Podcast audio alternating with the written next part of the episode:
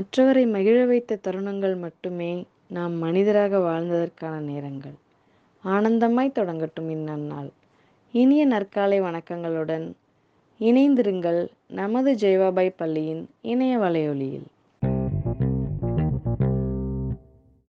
அனைவருக்கும் காலை வணக்கம். நான் ஜோன் பனிமய ஜஷிபா. ஏழாம் வகுப்பு படிக்கிறேன். இன்றைய திருக்குறள் பண்பிலான் பெற்ற பெருஞ்செல்வம் நண்பால் கலந்தீமை யாழ் திரிந்தற்று விளக்கம். நல்ல பண்பு இல்லாதவன் அடைந்த பெருஞ்செல்வம் பாத்திர கேட்டால் அதிலுள்ள நல்ல பால் கெட்டுப் போவது போலாம். நன்றி. என் பெயர் சனா. நான் இரண்டாம் வகுப்பு படிக்கிறேன்.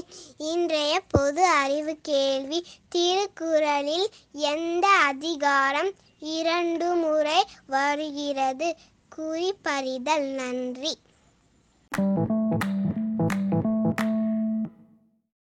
அனைவருக்கும் இனிய காலை வணக்கம். இன்று நம் பள்ளியில் பிறந்தநாள் கொண்டாடும் மாணவிகள் Sabrina second standard A Raksha sixth A Dharani eighth A three Jananitha eighth A five Samiksha eighth A seven Maheswari ninth A three Asmagani ten C Ilakkiya eleven E two A Indhumathi eleven F one Yazhini eleven H one B Divya twelve C two A Aparna twelve E two A Aparna twelve F two A மற்றும் Hemapriya twelve H two A. மாணவிகள் அனைவருக்கும் பள்ளியின் சார்பாக இனிய பிறந்தநாள் நல்வாழ்த்துக்கள் நன்றி good morning everyone today's new words frabjous F R A B J O U S frabjous it means superb, excellent. Instead we can use the word frabjous. F R A B J O U S. Thank you. அனைவருக்கும் இனிய காலை வணக்கம் தேச பட புத்தகத்திற்கு atlas என்ற பெயர் எப்படி வந்தது அட்லஸ் ஒரு கிரேக்க நாட்டு தெய்வம் அதன் தோளில் உலகம் இருப்பதாக கிரேக்க புராண நம்பிக்கை ஆயிரத்தி அறுநூற்றி முப்பத்தி நான்கில் முதன் முதலாக தேசப்படம் வரையப்பட்டது. வரைந்தவர் மெர்கேடர் என்ற ஐரோப்பியர். அவர் வெளியிட்ட புத்தகத்தின் மேல் அட்டையில் அட்லஸ் உலகை தாங்கிக் கொண்டிருக்கும் ஓவியம் இடம்பெற்றது இன்றும் தேசப்பட புத்தகத்திற்கு அட்லஸ் என்று பெயர். நன்றி.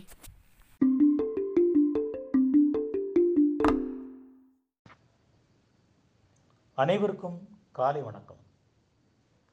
நான் சமீபத்தில் வாசித்த வாழ்க்கை என்கிற தலைப்பில் தமிழறிஞர் திரு இளவழகனார் எழுதிய கட்டுரையில் ஒரு பகுதியை வழங்குவதில் மகிழ்ச்சி அடைகிறேன்.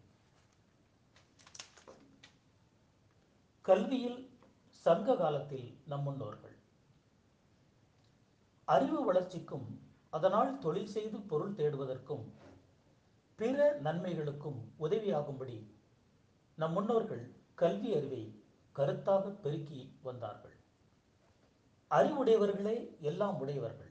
அறிவு இல்லாதவர்கள் என்ன உடையவராய் இருந்தாலும் எதுவும் இல்லாதவர்களே என்பதும் அவர்கள் கருத்து.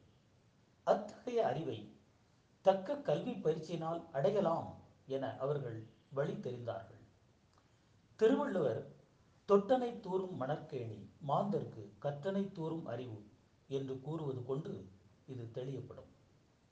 இதனால் கல்வியை அவர்கள் எங்கும் நல்லபடி வளர்த்து வர நேர்ந்தது.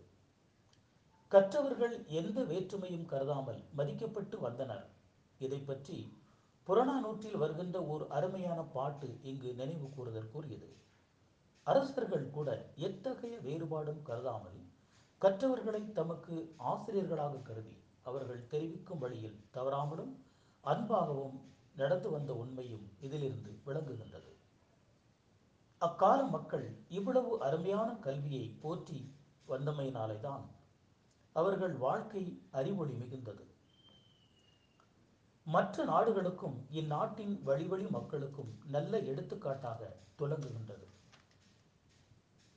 அக்காலத்தை விட இக்காலத்தில் கல்வியும் அறிவும் மிகுதி என்று சொல்வதற்கில்லை. ஏனென்றால் அக்காலத்தில் இருந்த மேன்மையான அன்பு வாய்ந்த பழக்க வழக்கங்கள் இக்காலத்தில் இல்லை.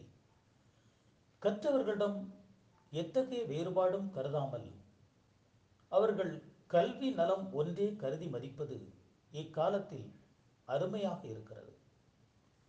நம்மை போர் பிறந்த மக்களில் சிலரை தாழ்ந்தவர் என்றும் சிலரை உயர்ந்தவர் என்றும் பிறப்பளவாக வேற்றுமை பாராட்டுவது இப்போது நடைபெறுகிறது.